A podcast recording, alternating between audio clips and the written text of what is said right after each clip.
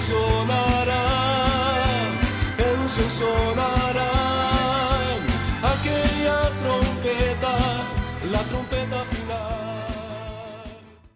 La Iglesia de Cristo de los Ministerios Llamada Final en Phoenix, Arizona, presenta su programa Llamada Final. Conscientes de que vivimos los últimos tiempos y que la humanidad necesita escuchar la verdad eterna de Dios, presentamos el siguiente programa con el pastor José Arriaga. Con ustedes, el pastor José Arriaga, con el mensaje de la palabra de Dios.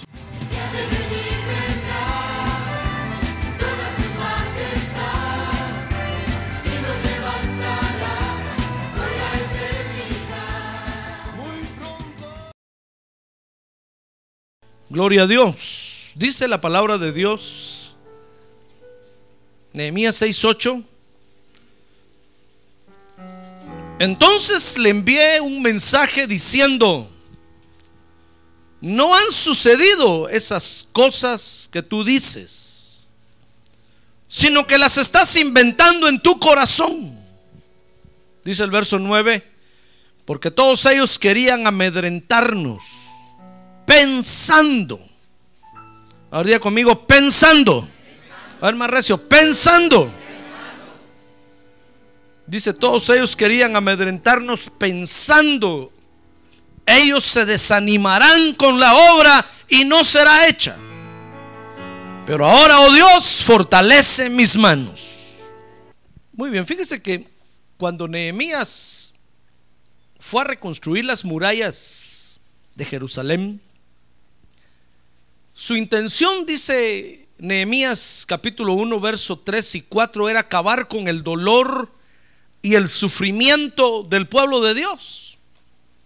Dice literalmente Nehemías uno tres: y me dijeron, el remanente, los que sobrevivieron a la cautividad allí en la provincia, están en gran aflicción. Mire el informe que le fueron a dar a Nehemías. Nehemías era el copero del rey en el exilio, y le fueron a decir, el pueblo de Dios allá está en gran aflicción y oprobio, y la muralla de Jerusalén está derribada y sus puertas quemadas a fuego. Usted sabe que en ese tiempo toda ciudad sin murallas era presa fácil de los enemigos. Entonces dice el verso cuatro: y cuando oí estas palabras, perdón, cuando oí estas palabras, no es que así dice con tos el verso, hermano, yo tengo tos. Y cuando oí estas palabras, dice el verso cuatro, me senté y oré, e hice duelo algunos días, y estuve ayunando y orando delante del Dios del cielo. Porque a Nehemías le dolió saber que los del pueblo de Dios, hermano, estaban sufriendo. Estaba la muralla caída, no la habían levantado, y su intención entonces era aliviar un poco el dolor del pueblo de Dios. Dice el capítulo dos, verso número dos, que lo que él quería era ir a reconstruir las murallas. Dice, y el rey me dijo, ¿por qué estás, está triste tu rostro? Porque Nehemías se entristeció, y dice, dice que todos los días, perdón, tenía que presentarse ante, ante el rey. Y como era el que le servía el vino, tenía que tener una sonrisa en la cara siempre, si no el rey no le aceptaba el vino. Pero ese día llegó todo triste, cabizbajo y meditabundo. Y entonces el rey le dijo, ¿por qué estás triste, Nehemías? Verso dos, tú no estás enfermo, eso no es más que tristeza de corazón. Entonces dice, tuve mucho temor y dije al rey, verso tres, viva para siempre el rey, ¿cómo no ha de estar triste mi rostro cuando la ciudad, lugar de los sepulcros de mis padres, está desolada y sus puertas han sido consumidas por el fuego? Y el rey me dijo, ¿qué es lo que pides? Entonces oré al Dios del cielo y respondí al rey, si le place al rey y si tu siervo ha hallado gracia delante de ti, envíame a Judá, a la ciudad de los sepulcros de mis padres, para que yo la reedifique. Y dije al rey, dice el verso siete, si le agrada al rey que se me den cartas para los gobernadores de las provincias más allá del río, para que me dejen pasar hasta que llegue a Judá. Mire, Nehemías, hermano, ¿qué le parece que, con esa noticia que le dieron, Dios le habló a su corazón. ¿Sabe usted que Dios habla, verdad? Ahora diga conmigo, Dios habla hoy. Dios está vivo hoy, hermano. Entonces le habló a Nehemías. Y sabe, Nehemías sintió el llamado de Dios para ir a reconstruir las murallas. Todo lo que, lo que Nehemías quería, hermano, era ayudar al pueblo de Dios. Ahora, con estas intenciones, hermano, le pregunto yo a usted primero, ¿son buenas esas intenciones o no? Le pregunto otra vez, ¿son buenas esas intenciones o no? Son buenas, hermano. Especialmente cuando el creyente siente el llamado de Dios. Es bueno, es bueno pensar en edificar la obra de Dios. ¿Sabe, hermano, que la obra de Dios número uno que Dios está haciendo en la tierra es la reconstrucción de su, de su vida, la suya, su vida suya de usted? Para que me comprenda, valga la redundancia. No crea que la obra de Dios es levantar templos como este y no, no, no, la obra de Dios número uno es reconstruir su vida, hermano. Entonces, cuando usted siente el llamado de Dios para venir a la iglesia, para cambiar de vida, para que Dios cambie su mente, para que Dios cambie su corazón, para que Dios arregle su hogar, hermano, la intención es buena. ¿Verdad que es buena la intención? Sí, es buena. Es el mejor lugar. Yo le he dicho a usted que este es el mejor lugar para estar, hermano.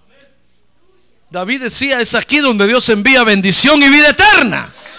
Ah, gloria a Dios, es el mejor lugar para estar.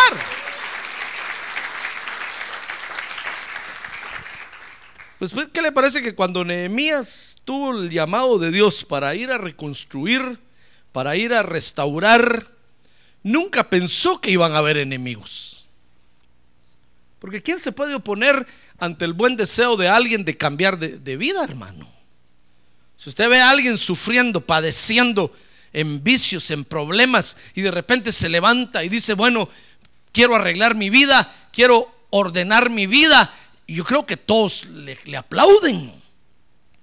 Porque ese es el primer problema. El primer problema que existe es que el que está enfermo no reconoce que está enfermo. Y cuando al fin reconoce y dice, bueno, reconozco que estoy enfermo, voy pues a arreglar mi vida, hermano, todo el mundo le aplaude. Pues, ¿qué le parece que Nehemías, cuando dijo, bueno, voy a ir a reconstruir? Mire, dice Nehemías dos siete nueve que aún iba con la autorización del rey. Dice que pidió cartas para que pudiera llegar a Jerusalén con la autorización del rey, porque todo ese territorio estaba bajo, bajo el, el dominio de otro reino en ese tiempo, y le pidió, le pidió autorización al rey. Le dieron cartas para poder llegar hasta Judá, para ir a bendecir aquel lugar, para ir a reconstruir. ¿Quién se iba a imaginar que iba a tener enemigos, especialmente llevando las cartas del rey en la mano, hermano? Nadie hubiera, se hubiera imaginado que se iban a levantar enemigos. Lo mismo nos pasa a nosotros. Nosotros venimos a Cristo, fíjese, con toda la buena intención de mejorar nuestra vida, ¿sí o no? Sí, porque cuando el Espíritu Santo nos tocó y nos vimos por dentro, hermano, eso se llama arrepentimiento. Y nos dimos cuenta quiénes éramos realmente, porque solo Dios puede, puede hacer eso, hermano, que uno vea, que uno se vea por dentro. Nadie lo puede hacer a usted verse por dentro, porque uno se ve calidad. Amén. ¿Sabe? Es como cuando usted ve a sus hijos. Usted a sus hijos los ve siempre hermosos, hermano. No me va a decir que no. Pero pregúntele al vecino cómo ve a sus hijos. Le va a decir cholos, haraganes. Usted va a decir, ¿qué está diciendo de mis hijos? Si no son pandilleros. Pero el vecino así los ve, hermano. ¿Qué culpa tiene uno si uno, uno dice lo que ve? ¿Sí o no? Sí, es como que usted trajera un invitado a la iglesia y al salir del culto le dice, ¿cómo te pareció la iglesia? Y empieza a decir, no, no me gusta, está fea. El pastor como grita, como regaña. Bueno, eso fue lo que vio. Usted respete su opinión, dígale, ok, pues está bueno, respeto tu opinión. Te invito a venir otro día. No, ya no vengo. Ok, pues está bueno. En gusto se rompen géneros, dice un dicho, ¿verdad? Uno siempre se ve calidad, hermano. Pero cuando Dios le muestra a uno quién uno realmente es, hermano, ese es el toque del Espíritu Santo y se llama arrepentimiento. Eso solo Dios lo puede hacer, y, y usted entonces se ve y entonces corre a los pies de Cristo pidiéndole al Señor que lo limpie, que lo lave, que lo cambie. Mira, hermano, ¿es buena la intención o no? Nosotros venimos a Cristo con la buena intención de mejorar nuestra vida, pero nunca pensamos que ese, ese accionar que tuvimos, que ese paso que dimos nos iba a levantar, nos iba a levantar enemigos, hermano. Yo me recuerdo cuando yo me convertí al evangelio, los de mi casa, mi papá, mi mamá, mis hermanos pegaron un grito en el cielo, se escandalizaron, hermano. Mis papás me llamaron y me dijeron, ¿acaso no sabes que el evangelio es solo para los pobres? Yo me asusté, hermano. Me dijeron, ahora no vas a prosperar. De seguro que ahora ya ni estudiar vas a querer, porque ahí te van a prohibir hasta ir a la universidad. Te van a prohibir hasta todo, te lo van a prohibir. Yo me asusté. Yo dije, it's true. Y me dijeron, it's true. Me fui con el pastor, hermano. Agarré mi Biblia y me fui con el pastor. Decir, mire, pastor, dicen mis papás que usted aquí me tiene que dar un listado de lo que hay que hacer y lo que no hay que hacer. El pastor me dijo, ¿eso te dijeron tus papás? Sí, le dije. ¿Y qué, son, qué, qué religión tienen tus papás? Son Catholic Church, son católicos, le dije. Oh, me dijo, ¿con qué razón esos no nos quieren? Entonces me explicó, me dijo, no, aquí no hay listado. Es más, me dijo, ni voy a andar yo detrás de ti. Si quieres venir a la iglesia, ven, si no, vete. Es el Espíritu Santo el que se va a encargar de ti, me dijo. Es Él el que te va a guiar y te va a enseñar lo que le agrada a Dios y lo que no le agrada a Dios. Es más, me dijo, te reto, vete a hacer lo que ellos dicen y pregúntale a Dios estando ahí, ahora que ya naciste de nuevo, a ver qué te dice Dios. Y yo, como buen creyente, me fui a hacerlo, hermano. Me fui a probar.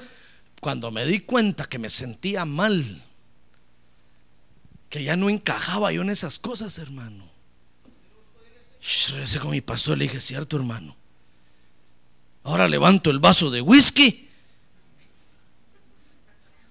y siento que ya no, siento que ya no soy de ahí. Pues sí, me dijo, es que ahora tú eres de Dios.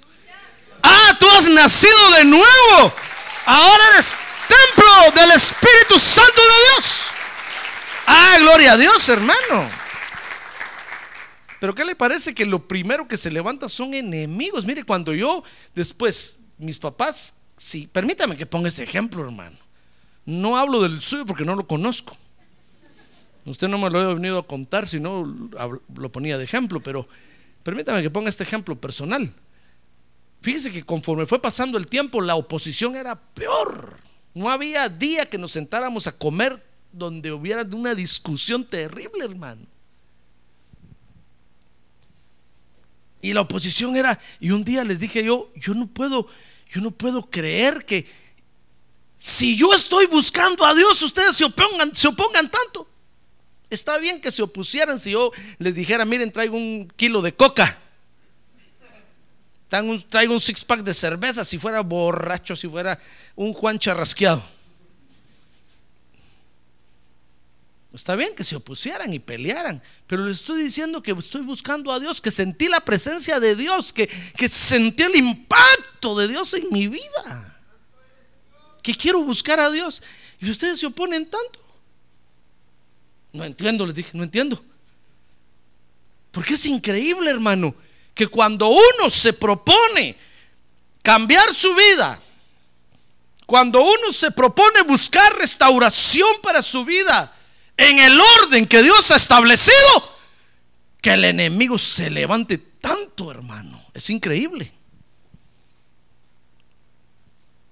Eso sorprendió a Nehemías. Y Nehemías empezó a conocer entonces que el enemigo usa estrategias, fíjese, cuando se levanta, con tal de detenernos. Porque cuando Dios lo llamó a usted, fíjese, hermano, Dios le dijo a usted: te voy a hacer de nuevo. ¿Sabes?, le dijo, contra toda oposición te voy a hacer de nuevo. Y entonces sacó aquel verso de la Biblia que dice: el que comenzó la obra en ti, fiel es para terminarla. Dios se comprometió con nosotros a hacernos de nuevo, hermano. Mire qué bendición tenemos. A ver, diga: yo estoy bendecido. A ver, otra vez: yo estoy bendecido. Pero entonces el enemigo se levanta queriendo detener ese compromiso que Dios tiene con usted. Mire, ¿acaso no quiso detener a Sansón? ¿Se acuerda de Sansón? No le digo cómo se quedó mejor. Se quedó sin pelo. El enemigo quiso detener, o, eh, quiso detener la victoria de Sansón. Pero Dios terminó la obra con Sansón, ¿o no la terminó? Claro que la terminó. Claro que la terminó, porque fiel es Dios, hermano. Dice la Biblia que el que comenzó en ti la obra, la va a terminar, porque Él te ha dado la victoria. ¡Ah, gloria a Dios! Si va a terminar esa obra, la va a perfeccionar aquí en la tierra. ¡Gloria a Dios! Entonces el enemigo, hermano, comienza a usar estrategias para detenernos. Fíjese que además de usar un nombre grande que impacta, hemos visto que también usa una imagen grande que da miedo. Saca los dientes y las uñas, y en la noche a usted le da miedo entrar a un cuarto oscuro porque cree que ahí está, porque, porque tiene una, una imagen grande. Se ve grande, pero además de verse grande, también habla cosas grandes que asustan. Pero además de hablar en grande, fíjese que el enemigo, hermano, una de las estrategias que usa es que piensa en grande. Ahora diga conmigo: piensa en grande. ¿No cree usted que el enemigo está, está durmiendo ahorita?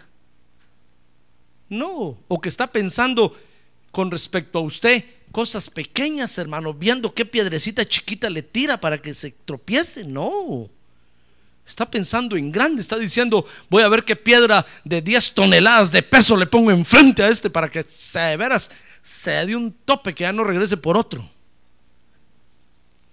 Porque cuando el enemigo piensa con respecto a usted, lo hace en grande para destruirlo, a fin de que usted se desanime, a fin de que usted diga: no, mejor ya no voy a la iglesia, ya no. ¿Cómo cuesta? Yo le pregunto a usted: ¿cuesta venir a la iglesia? ¿Acaso tenemos una gran rampa de subida ahí y usted tiene que subir con patines y con patineta? ¿Verdad que no? Una vez una hermana me dijo: pastor, fíjese que soñé en la iglesia, y soñé que estábamos adentro del culto y éramos bien poquitos, pero cuando me fui a la entrada, me dijo, toda la gente está allá afuera que quiere entrar, pero la entrada, me dijo, es el lobby que está ahí. Bueno, no fue aquí pues, pero el, eh, como es el lobby, fíjese que solo hay una tablita así de este ancho, porque hay un precipicio, una tablita de este ancho en la que hay que caminar equilibradamente para entrar aquí. Y la gente quiere entrar, pero no se anima a pasar por ahí, porque dicen que se van a caer y se van a ir al precipicio. Mire las cosas que Dios hace, hermano. ¿Con qué razón a muchos cómo les cuesta venir al culto? Yo salgo de mi casa, me subo al carro, solo lo arranco y el carro ya conoce el camino, hermano. Cuando llego, yo siento, ya llegué. Y hay otros que se pierden en la avenida. ¿Cómo les cuesta venir? Mire todos los que no vinieron. porque se perdieron, fueron a parar al Fry's o fueron a parar al Costco, a saber a dónde, y entraron aplaudiendo, cantando, y cuando se dieron cuenta, Costco. Dijeron, pero si yo iba para la iglesia, ¿qué estoy haciendo aquí?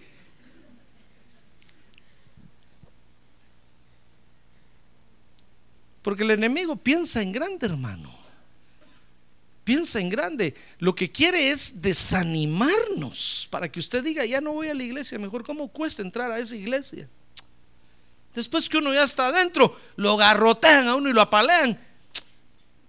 ¿Cómo cuesta ir? El enemigo quiere que usted se desanime y que detenga la obra de reconstrucción que Dios está haciendo. Porque, hermano, déjeme decirle que cuando usted se va y ya no viene, la obra de reconstrucción de Dios se para. Aunque usted diga, no, pastor, allá en mi casa estoy bien, allá tengo todos los D V Ds y videos y tengo todo. Eh, son mentiras. Dijo el salmista David que es aquí donde Dios envía bendición y vida eterna. ¡Ah, gloria a Dios! ¡Gloria a Dios! ¡Gloria a Dios! ¡Gloria a Dios! Entonces, cuando usted se desanima, hermano, la obra se para. Y eso es lo que quiere el enemigo. Que usted no reconstruya su vida. Que usted no trabaje para que sus genes sean reprogramados. Para que sus genes sean enderezados, hermano. Por eso el enemigo piensa en grande. Porque cuando ve que usted ha tomado la decisión de cambiar su vida, hermano, el enemigo comienza a pensar las estrategias que tiene que usar para detenerlo a usted. Y quiero que vea conmigo Nehemías dos diez. Lo primero, lo primero que el enemigo hace cuando piensa cómo detener ese cambio de su vida, lo primero que hace, dice Nehemías dos diez, es que se disgusta cuando ve que usted toma en serio el evangelio, hermano. Dice Nehemías dos diez que cuando se enteraron Sanbalat, Oronita y Tobías, el oficial amonita, les disgustó mucho que alguien hubiera venido a procurar el bienestar de los hijos de Israel. Mire, cuando usted dice, bueno, voy a tomar en serio el evangelio, voy a agarrar en serio mi Biblia, me la voy a poner en el pecho y voy a ir todos los días al culto. Y voy a recibir lo que Dios me dé, me voy a gozar en su presencia. Cuando el enemigo ve eso, hermano, el enemigo dice, no, este agarró en serio el evangelio. Y se disgusta. Lo primero que, que, que le sucede es que se disgusta. Dice Nehemías dos diecinueve que lo segundo que hace es que se comienza a burlar de usted. Dice, pero cuando se enteraron Sanbalat, Oronita y Tobías el oficial amonita y Gesem el árabe, se burlaron de nosotros, nos despreciaron y dijeron, ¿qué es esto que estos están haciendo? ¿Os rebeláis contra el rey? Mire, lo que hace es que luego es que se comienza a burlar de nosotros. Por eso hay una ley en el Congreso ahorita que el Señor y que el Señor cancele esa ley, hermano. Los homosexuales y lesbianas que están metidos ahí en el Congreso propusieron una ley donde dice que todos los pastores tienen que ser psicólogos o psiquiatras. Porque no es posible, dice, que gente sin preparación académica esté atendiendo tanta gente y esté escuchando problemas y dándoles consejos. Ya ve que hay enemigos. En lugar de decir gloria a Dios, aleluya, amén, porque toda esa gente está ahí, está cambiando su vida, la palabra de Dios los está rehaciendo. No, hermano, se enojan cuando ven que usted viene al culto. Cuando usted viene, saben que usted viene, viene a adorar a Dios, hermano. Les da una cólera. Porque quieren detener la obra que Dios está haciendo en usted. Ellos preferirían que usted les dijera, estoy, estoy yendo con el psiquiatra y estoy a punto de irme al hospital de loquitos. Ellos preferirían que usted les dijera, ya me dieron ingreso al hospital de loquitos y ahí voy a estar con todos los locos. Eso preferirían que usted les dijera a que les diga: estoy yendo a la iglesia y Dios está cambiando mi vida, mi mente está cambiando, mi corazón está cambiando, Dios me está transformando. ¡Ah, gloria a Dios!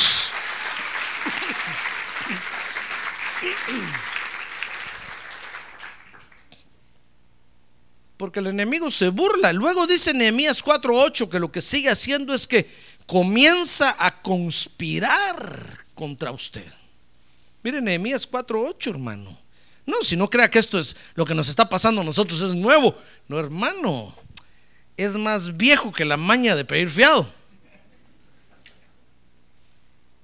Ya el enemigo, mire lo que hacía el enemigo en los tiempos de Nehemías, y desde que botó a Eva en el huerto, ya el enemigo hacía eso. Dice Nehemías cuatro ocho: y todos ellos conspiraron juntos para venir a luchar contra Jerusalén y causar disturbio en ella. Por eso es que el enemigo comienza, fíjese, a conspirar. ¿Sabe? ¿Sabe cómo hace para conspirar? Comienza a observar lo que usted hace. Dice la Biblia que cuando Abraham llegó a Canaán, fíjese que cuando entró a Canaán para, para vivir en Canaán, dice que todos los cananeos lo comenzaron a mirar, hermano, y no le quitaban la vista de encima.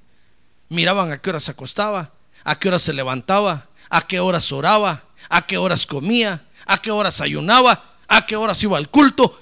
Todo lo que hacía lo observaban, porque estaban pensando cómo echarlo de ahí.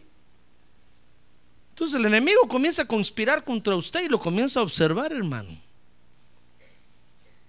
para ver qué error comete, para ver si de veras va al culto, para ver a qué horas llega, a qué horas sale. De seguro que hasta allá, las rejas que tenemos allá, por eso pusimos las rejas, para que no se pase para acá. Cuando usted entra aquí, se queda viendo desde allá a ver si de veras viene, a ver si de veras entra, porque empieza a observarlo, hermano. ¿Cuáles son ahora sus nuevas costumbres? ¿Cuáles son ahora sus nuevas formas de accionar? Porque el enemigo piensa en grande. Dice Efesios seis doce. Vea conmigo Efesios seis doce. Dice Efesios seis doce: porque nuestra lucha no es contra sangre y carne, dijo el apóstol Pablo, sino contra principados, contra potestades, contra los poderes de este mundo de tinieblas, contra las huestes espirituales de maldad en las regiones celestes. Mire, hermano, tenemos una lucha desigual contra una partida de extraterrestres horribles. Eso es lo que dice ahí. Y sabe, el original dice ahí: porque nuestra lucha no es contra carne y sangre, sino contra, dice el original, contra seres superinteligentes que moran en las regiones celestes. Mire la lucha que tenemos, hermano. Estamos peleando contra seres que nos llevan una ventaja de inteligencia terrible y horrible. Dicen los que, los que estudian el cerebro, que cuando Adán Adán en el huerto usaba el cien por ciento de su cerebro, pero cuando cayó en pecado y lo echaron del huerto, ahora el hombre únicamente utiliza el diez por ciento de su cerebro, hermano. Y eso es los que llegan a desarrollar su cerebro aquí en la tierra, como Albert Einstein. Imagínese usted y yo, hermano, tal vez llegamos a cero punto cero cero uno por ciento.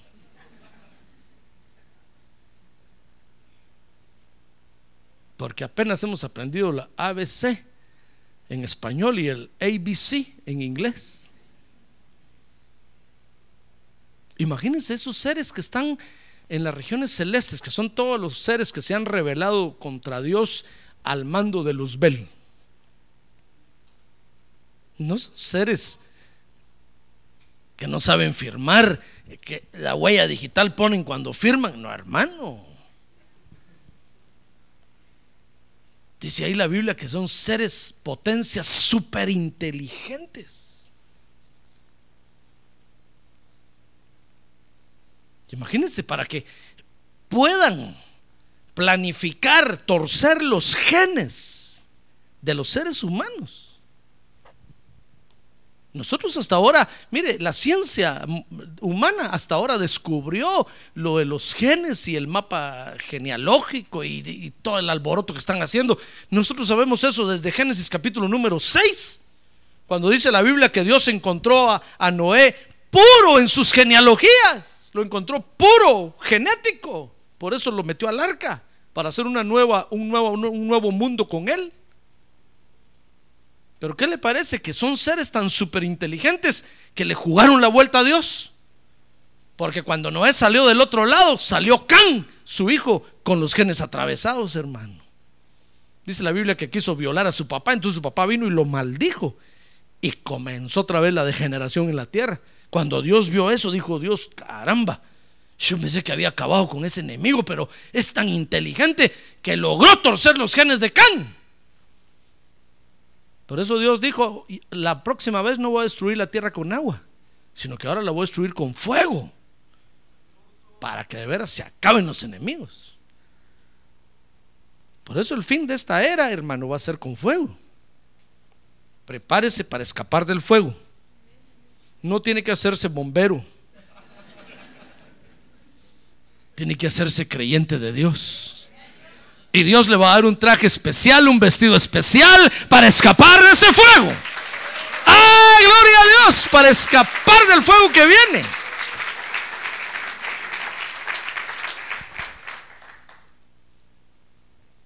Mire, tenemos lucha, dice ahí Efesios, contra potencias superinteligentes, hermano. Imagínense qué piensan de usted. Están pensando: ¿cómo hago para votar a este insignificante hormiga humana? Y ahí lo están observando. Si usted mira para arriba, ahí hay un ojón arriba, ahí lo está, ese es el ojo que lo está mirando. Parece un G P S, lo sigue a donde usted va, lo sigue a donde va. Mira cuántas veces entra a su casa, cuántas veces, y lo están examinando, y a qué hora se enoja, a qué hora se contenta, cómo amanece. Miren, ¿saben cómo amaneció usted hoy? Solo le ven la cara y dicen: uh, viene para cuentazos, viene echando rayos y centellas. Lo ven a usted un poco despeinado y dicen: uy, ni se peinó hoy. ¿Saben cuando usted viene contento? Y dicen: oh, hoy vino contento, ni nos acercamos.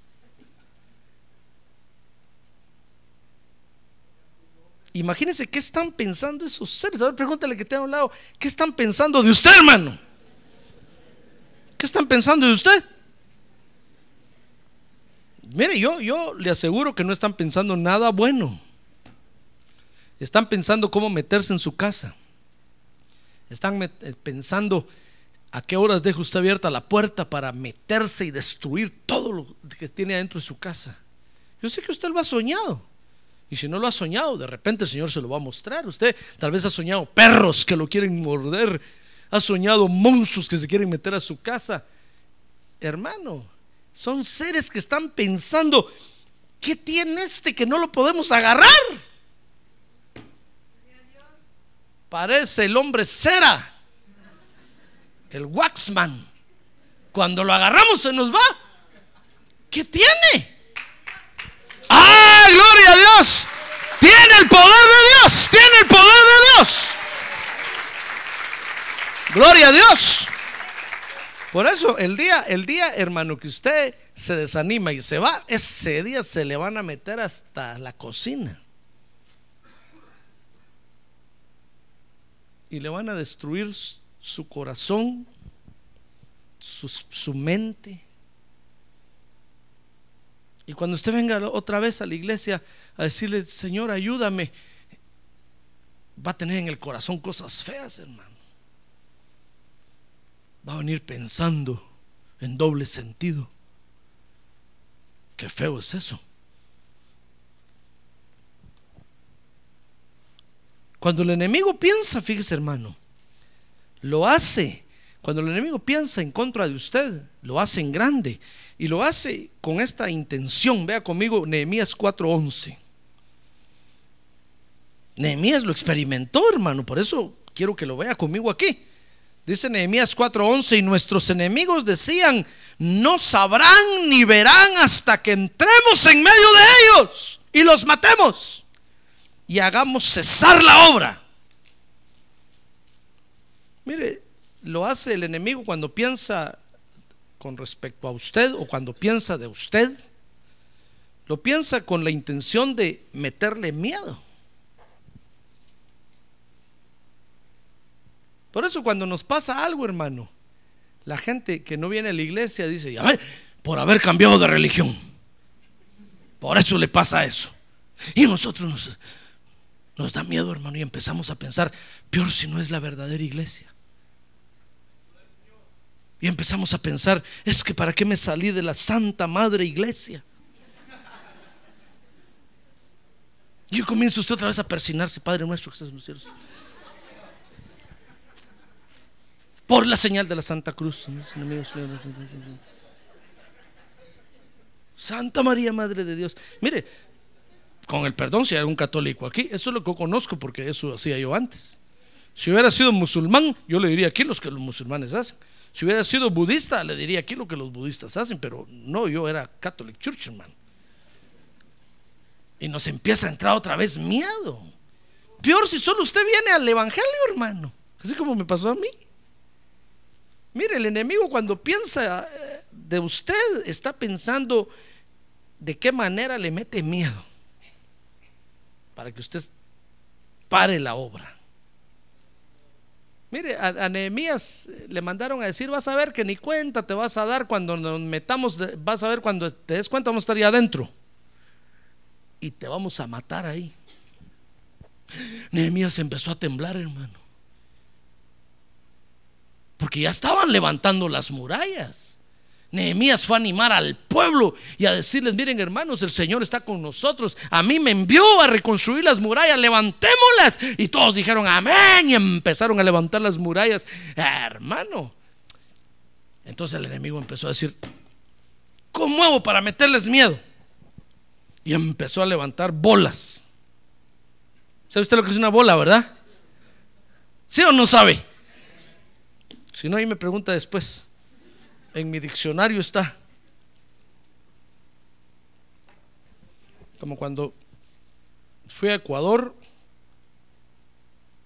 los hermanos me decían, ah, pastor, no quiero una suchompa. Yo dije, miren hermanos, ustedes aprendan a hablar, no se dice chompa, se dice chumpa. Y me dijeron, ¿y quién es usted para enseñarnos a hablar? Me trajeron un diccionario rápido, hermano. Mire, me dijo, cuando miré el diccionario, chumpa, chumpa, no hay chumpa. Miré chompa, chompa está ahí, hermano. Chompa dice jacket o, o saco, o, ¿verdad? Tío, hermano, entonces soy yo el que no sé hablar. ¿Qué sé cuando dije, espérense, quiero ver el diccionario hecho en el Ecuador? Ah, ¿con qué razón? Dije yo. Voy a traer uno donde yo soy, van a ver que ahí sí se dice chumpa. Hermano, el enemigo empieza a enviar bolas, bombas pues va, para meterle miedo a usted, hermano. Por eso mire, todo dardo que el enemigo le lanza a la mente a usted, a través de un su amigo, a través de un familiar, a través de quien el enemigo use, lo hace recargado, doblemente bien cargado de pólvora, para que cuando entre en su mente ahí le explote a usted, hermano, y le rompa todos los sesos.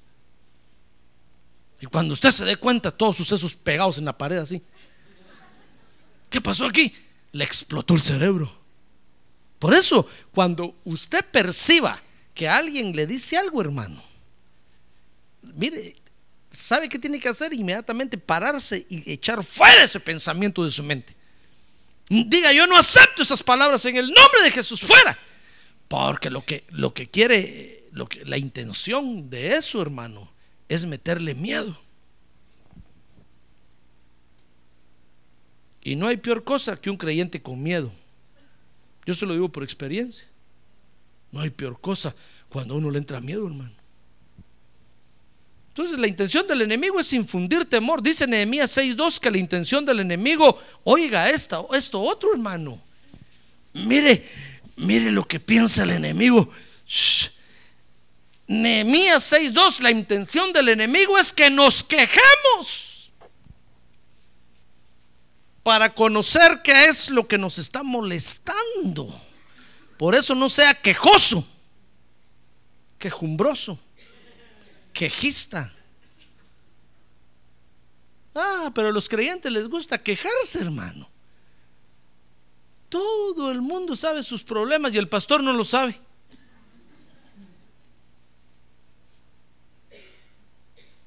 Un día vino conmigo una hermana y me dijo: pastor, quiero confesarle un problema que tengo. Pero eso sí, me dijo, nadie lo sabe, solo usted lo va a saber. Yo le dije: no tenga pena, aquí hay secreto de confesión. Yo se lo mando a Dios y se olvidó. Me contó el problema, yo, le, yo oré por ella, le dije: está bueno, hermana, pues que Dios le ayude, en fin, etcétera, etcétera. A los pocos días, hermano, me empecé a enterar que, mire, todo el mundo sabía el problema. Mandé a llamar yo a la hermana: hermana, siéntese por favor, ¿se acuerda que usted me vino a contar? Sí, le dije, mire, yo no he abierto la boca para nada, pero todo el mundo sabe su problema. Sí, me dijo, es que, es que tengo mi familiar que es pastor en Boston y lo llamé y le conté. Llamé a otro hermano que tengo no sé dónde y le conté. Todo el mundo sabía el problema, hermano. Le dije: no me va a echar la culpa a mí, por favor, yo no he contado nada. El enemigo lo que quiere es provocarlo para que usted se queje. Por eso, mire, hermano, tenemos que aprender cómo es, cómo piensa el enemigo. ¿Quiere aprender o no? Pues si no, lo va a votar. Y el enemigo está pensando qué hace para que usted se queje. Por eso hasta para orar tenemos que tener cuidado, hermano. Cuando usted, aunque usted se encierre en su recámara ya solo y cierre las ventanas, cierre las cortinas, apague el aire y todo, ahí solito usted y en, oscu en oscuridad, aunque usted crea ahí que nadie lo oye, el enemigo está ahí con la oreja parada. Y usted, como cree que nadie lo oye ahí, se asegura, manda a todos su familia a comer un helado a las esquinas, los manda por todos lados, y usted solo en la casa dice: para quejarme bien. Y empieza: padre, soy pobre, ya no aguanto, no tengo que comer. No, ahí está el enemigo oyéndole, hermano, oyéndolo. Ya no aguanto, ese mi marido es un tramposo, es un abusivo. Y, y, o, o el hermano: ya no aguanto a mi mujer, eso aquí es. Ahí está el enemigo oyendo, diciendo: ah, ya sé por dónde voy a desanimar a este. Por eso dice la Biblia, mire, si no vino a la escuela dominical se perdió el tema, pero dice la Biblia que Dios nos dejó un lenguaje especial para hablar con Dios, que se llaman las lenguas del Espíritu. Si usted se quiere quejar con Dios, hable lenguas, hermano, hable lenguas, hable lenguas, hable lenguas. Entonces ahí el enemigo, aunque es muy inteligente, ese idioma no lo sabe. Ah, ese idioma solo lo sabe usted y Dios.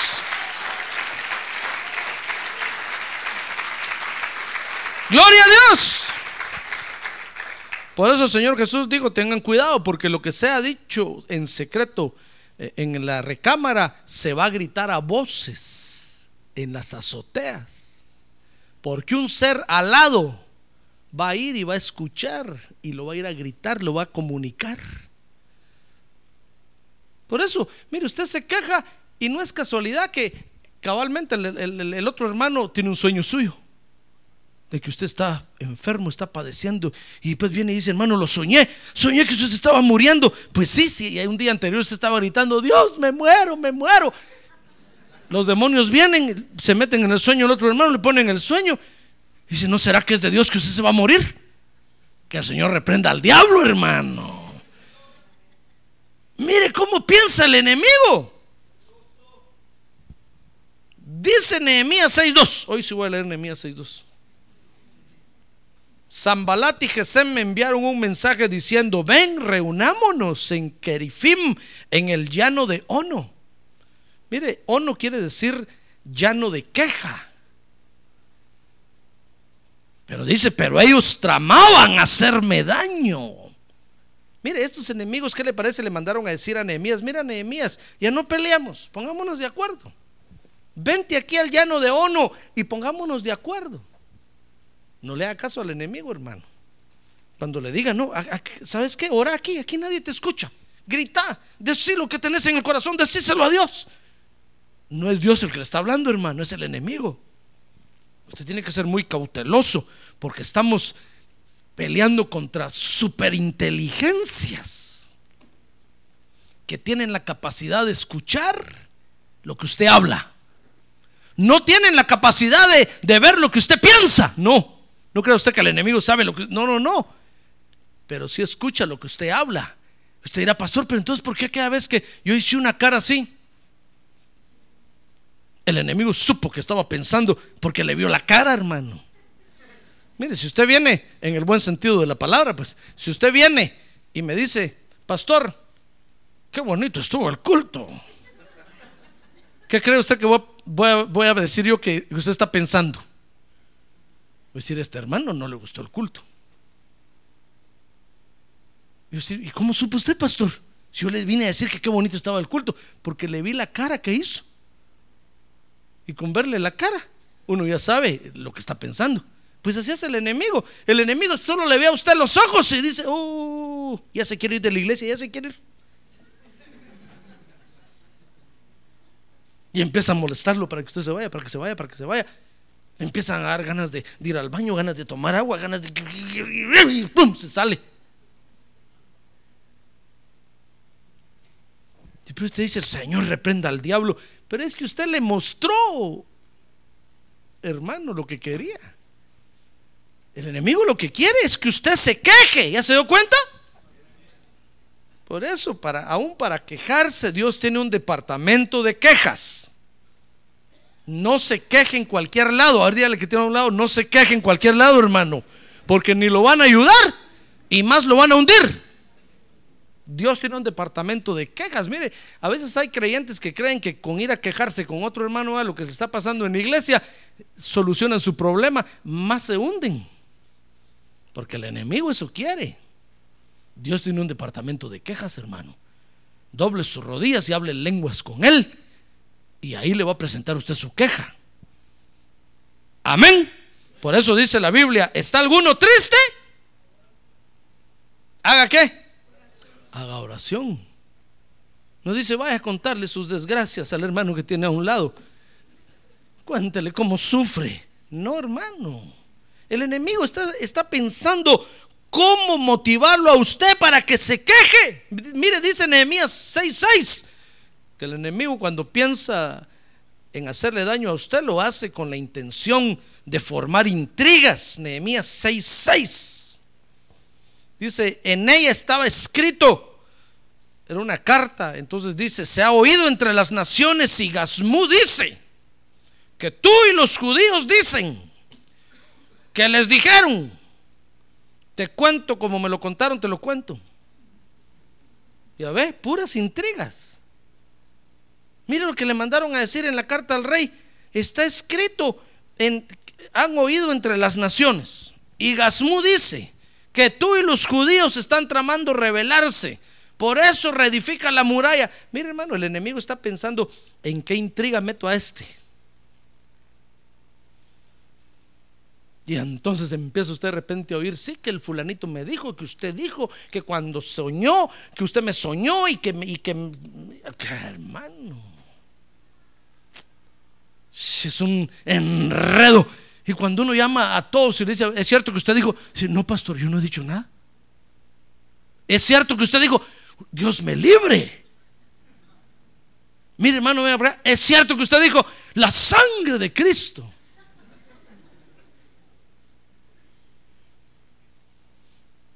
Hermano, ¿ya ve cómo piensa el enemigo? Mire, pareciera algo trivial, pero con eso nos vota, hermano. Y con eso nos ha votado siempre. Por eso me interesa que usted sepa claramente cómo piensa el enemigo. Esas son las grandes formas de pensar del enemigo.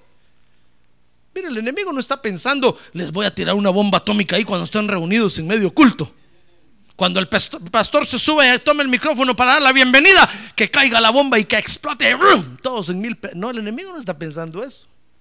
El enemigo está pensando a qué horas, a quién le mando que le diga, que le dijeron, que le contaron, que dicen, que han oído. De repente encuentra a alguien por ahí, a este, y lo mandan, hermano. Y ahí recibe usted el dardo. Que dice, que dijeron, que le contaron, que el pastor dice que a usted es un haragán. Peor si eso piensa el pastor de mí. Mejor ya no voy a la iglesia. Todos los pastores son iguales. Sí, todos somos iguales porque todos somos ministros de Dios, hermano. Y usted se desanima y sabe, la obra de reconstrucción que Dios está haciendo en usted se para. ¿Quiere usted que la obra de Dios se pare? Le pregunto, ¿quiere, ¿quiere usted que la obra de Dios se pare? No. ¿Verdad que no? Mire, ¿es bonito lo que Dios está haciendo en usted o no? Sí. ¿Es bonito lo que Dios está haciendo en usted o no? Sí. Pero me dice amén, pero eso qué quiere decir, si es bonito o no es bonito. Sí. ¿Es bonito? Ah, gloria a Dios. Entonces, que no se pare, que siga, hermano. Mire, dice Nehemías seis doce que el enemigo tiene la intención de engañarnos, haciéndonos creer que Dios nos quiere detener. Mire Nehemías seis doce. Es que esto cada vez se pone más grueso, hermano. Entonces me di cuenta, dice Nehemías seis doce, dice Nehemías ahí, de que ciertamente Dios no lo había enviado, sino que había dicho su profecía contra mí, porque Tobías y Sanbalat le habían pagado. Por eso tenga cuidado, hermano, cuando a usted le lleguen a contar que tienen una profecía para usted. Tenga cuidado, porque el enemigo también usa las profecías para detener a los creyentes, hermano. Mire, ahí le pagaron a un profeta, y, y no solo a uno, a varios, para que fueran con Nehemías a profetizarle que decía Dios que se pusiera de acuerdo con estos enemigos y que pararan la obra. Pero ¿qué le parece que Nehemías descubrió el tamal, como decimos? Y se dio cuenta que él era el enemigo el que quería engañarlos, hermano. Mire, el enemigo lo ha estado observando a usted y ha estado pensando, a este le gusta el ice cream de chocolate, ice cream de chocolate le voy a dar. Me recuerdo que un día me dijeron, ven a conocer a este profeta. Yo me fui a conocer al profeta, hermano. Me dijeron, este es el profeta, él es el pastor en Phoenix, o no sé qué, y mucho gusto, hermano. Y me, me, nos sentamos. Yo miraba que el profeta se me acaba viendo, hermano. Y yo seguía hablando con los hermanos, solo miraba con un ojo aquí, yo platicando. Dije, ¿a qué horas me meto la mano para sacar la pistola? Porque este está sospechoso. Se me quedaba viendo. Y en eso detiene la conversación, hermano. Y nos dice, tú me dijo. ¿Yo qué le dije? Tené cuidado lo que vas a decir, le dije, porque yo conozco al Espíritu de Dios. No, me dijo, si solo te quiero decir que tú eres una persona difícil de convencer. Nadie te puede engañar. It's true, le dije yo. Y tené cuidado, ya no digas nada, le dije, porque te voy a contar las costillas.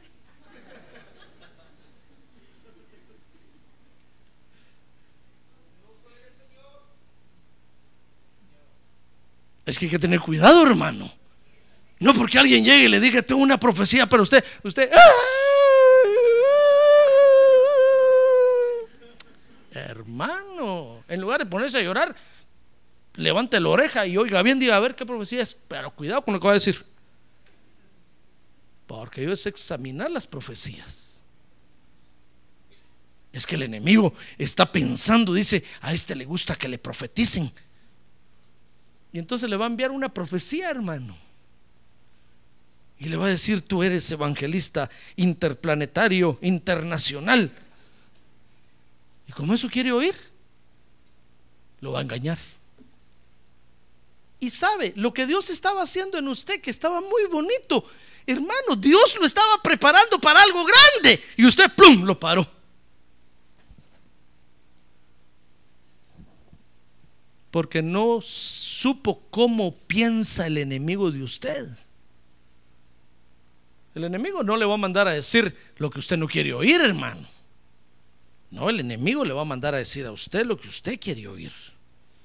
De repente le va, le va a ir a decir: ¿sabes qué dice Dios? Que va a cambiar de pastor ahí en Phoenix. Si usted eso quería yo, gloria a Dios. Que me ponga a mí, que me ponga a mí. Hermano,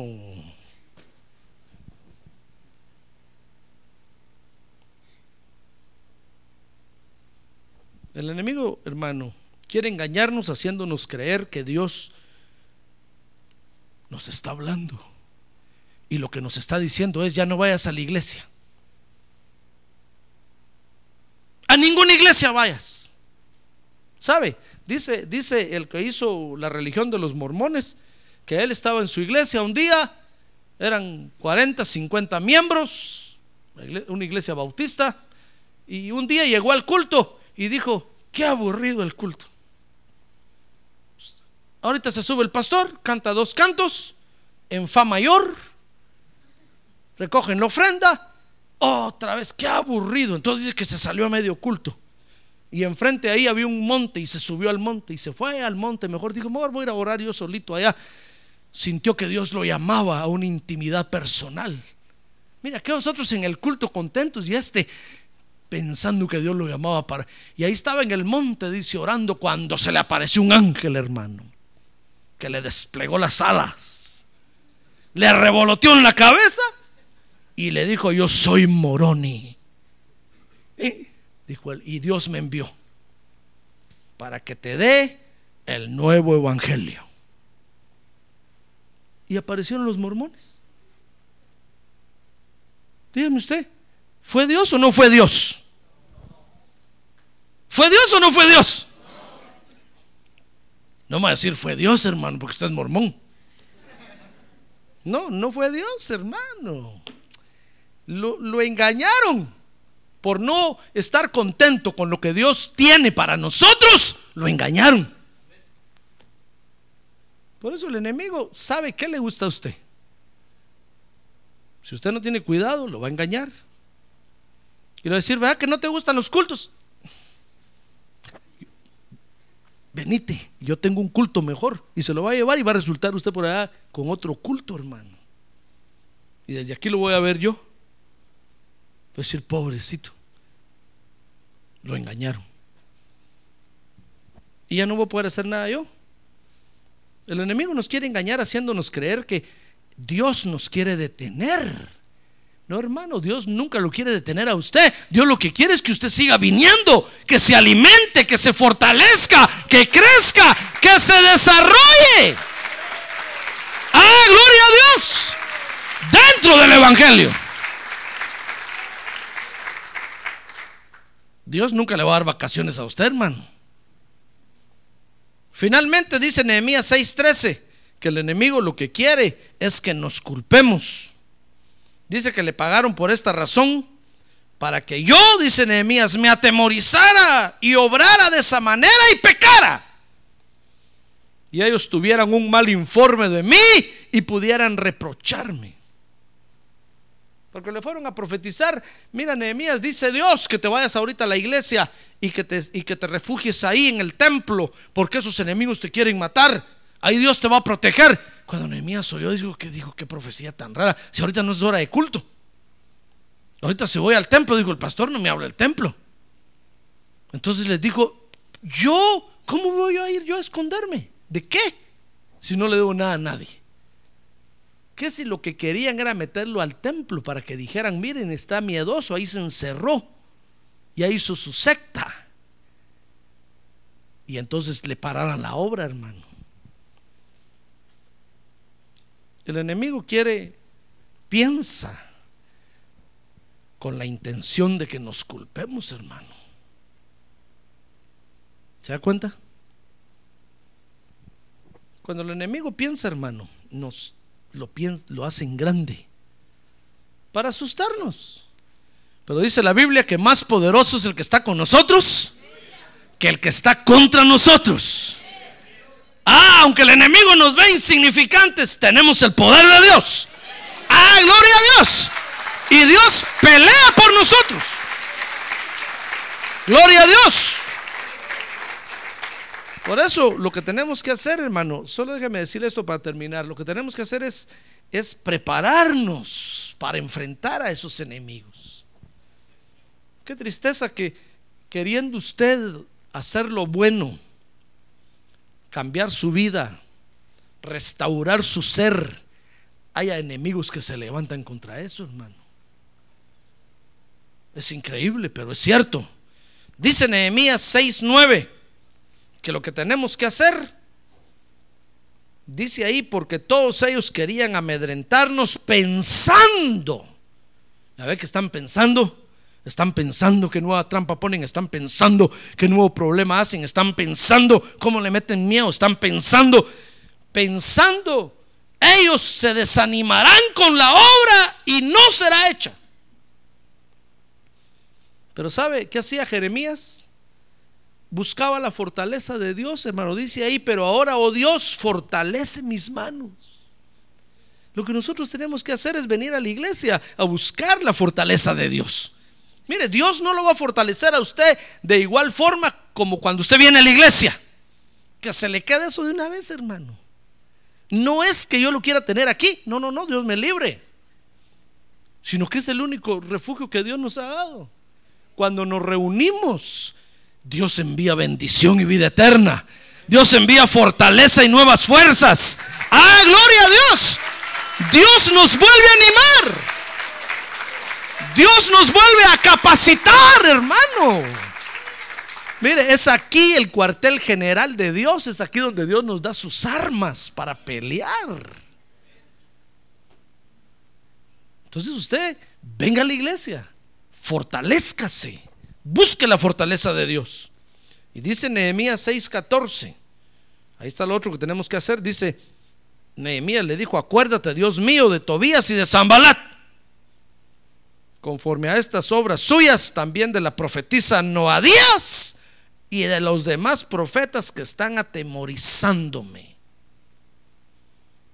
En otras palabras, lo que tenemos que hacer, hermano, es mantener una constante comunicación con Dios. Entonces, primero, repito, busque la fortaleza de Dios.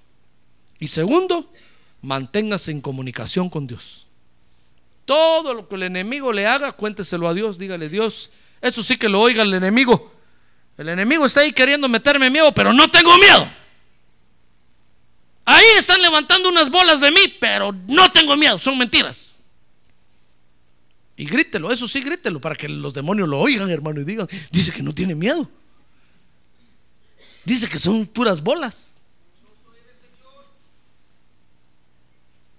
Ya ve lo que hizo, lo que hizo Nehemías. Iba a buscar la fortaleza de Dios, hermano. Y orándole a Dios le decía, Señor, en tus manos encomiendo a estos ingratos, hijos del diablo, que me quieren meter miedo, pero no me da miedo. Y hasta los profetas que han contratado para que me atemoricen, no me da miedo, porque yo sé que tú me enviaste a hacer esto. Yo sé que tú quieres mi restauración, mi sanidad. Ah, yo sé que tú quieres mi bienestar. Ah, gloria a Dios. Mire, hermano, para no hacerle larga la historia, ¿sabe qué pasó al final? ¿Quiere que le cuente qué pasó al final? ¿O se lo cuento el próximo domingo? No se pierda el siguiente capítulo. No, se lo voy a decir ahorita, hermano. ¿Sabe qué pasó al final? Nehemías terminó la obra, hermano. terminó la obra. Y mire, mire, para que se le pare el pelo o para que se le caiga el poco que tiene, Nehemías seis dieciséis, del susto. Porque oiga lo que pasó, dice: y aconteció que cuando se enteraron todos nuestros enemigos y lo vieron todas las naciones que estaban alrededor nuestro, que habían terminado la obra, hermano, dice que desfalleció su ánimo, porque reconocieron que esta obra había sido hecha con la ayuda de nuestro Dios. ¡Ah, gloria a Dios! ¡Gloria a Dios! ¡Ah, gloria a Dios, hermano! Shh. ¿Sabe? Los enemigos terminaron desanimados. Nehemías terminó más animado. Dice que terminaron la, las murallas, pusieron las puertas de cada siete puertas en toda la muralla, hicieron el día de la inauguración, así como nosotros, second celebration. Y los enemigos temblaron, hermano. Mira, un día me mandó a decir a mí un enemigo: díganle a ese José Arriaga que si no se une conmigo y soy yo el pastor, le voy a quitar a toda la iglesia. Mire, hermano, fue tanta la, la intriga que mi apóstol se puso a temblar, hermano. Y me llamó por teléfono, me dijo: hermano. Sí le dije: aló, aló, ¿estás ahí? Sí le dije, ahorita ya me estaba empezando a dormir. ¿Qué querés, hermano? Acabo de hablar con fulano de tal, me dijo, y dice que si no te haces copastor de él, te va a quitar la iglesia, porque toda la iglesia se va a ir con él. ¿A qué horas hablaste con este desventurado? Le dije, hermano, ¿por qué lo escuchás? Acaba de hablar conmigo, me dijo, y estoy asustado, porque me lo digo con una seguridad. Hermano, le dije, mira, yo acabo de venir de un culto tan glorioso, toda la iglesia danzando la presencia de Dios, ese ni, ni saben de él, le dije. No le hagas caso. Hermano, me dijo, ay, gracias a Dios, con eso ya puedo dormir tranquilo, me dijo. Yo estaba muy asustado por lo que me dijo, pensé que te iba a escuchar llorando, diciendo me quiero quitar la vida, la vida no vale nada. No, ¿sabe? Yo le dije, no tengas pena, hermano. Ah, y aún si fuera así, le dije, el Señor me mandó a mí aquí a Phoenix, y aquí voy a predicar yo el evangelio. Si tengo que predicarle a uno, a dos, no importa, Dios me mandó aquí y a ellos les voy a predicar, no tengas pena. Uh, me dijo, gloria a Dios, hermano, dale para adelante, me dijo. Ah, hermano, gloria a Dios. El ingrato este se llevó seis familias de la iglesia, les dijo, yo soy el pastor, yo predico mejor que el pastor. Shh, levantaron una polvazón terrible, hermano.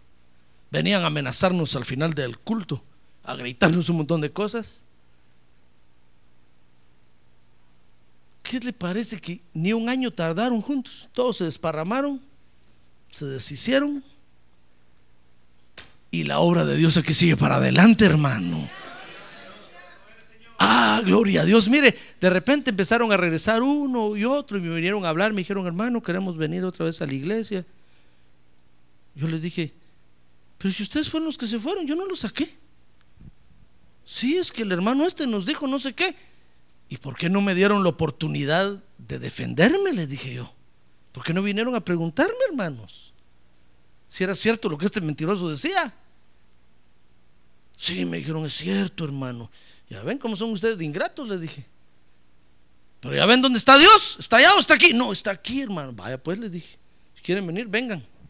Ya no tuvieron el valor de venir. Pero la obra de Dios, Dios la va a hacer.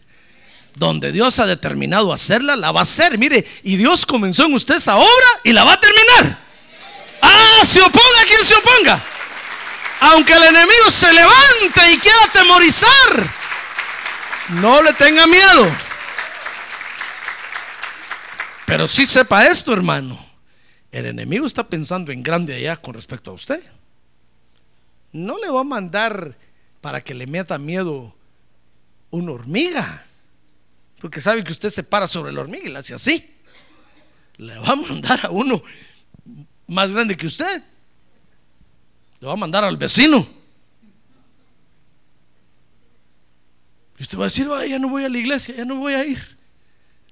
Tenga cuidado, el enemigo está pensando en grande con respecto a usted, pero que no le dé miedo, porque más grande es la mente de Cristo que está con nosotros. Dice la Biblia que ahora usted y yo tenemos la mente de Cristo. Más grande es el que está con nosotros que el que está contra nosotros.